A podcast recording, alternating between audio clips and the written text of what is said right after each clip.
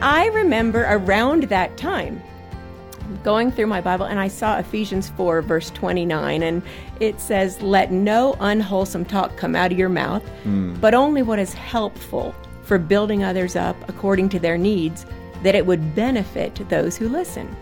You want to pray for your child, but you might not be sure where to start. Jodie Berndt has a great suggestion on Focus on the Family Minute.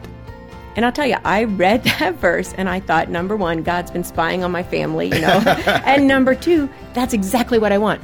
So instead of praying, God, help my kids talk nice, I could pray, Lord, you know, let no unwholesome talk come out of that. Let no unwholesome talk come out of my mouth. I mean, I wasn't much better as a mom and a driver. Don't make me pull over, you know, that whole line. Um, but let it be uh, beneficial, that it would build others up. What a great prayer. Hear more insights from Jodie at FamilyMinute.org.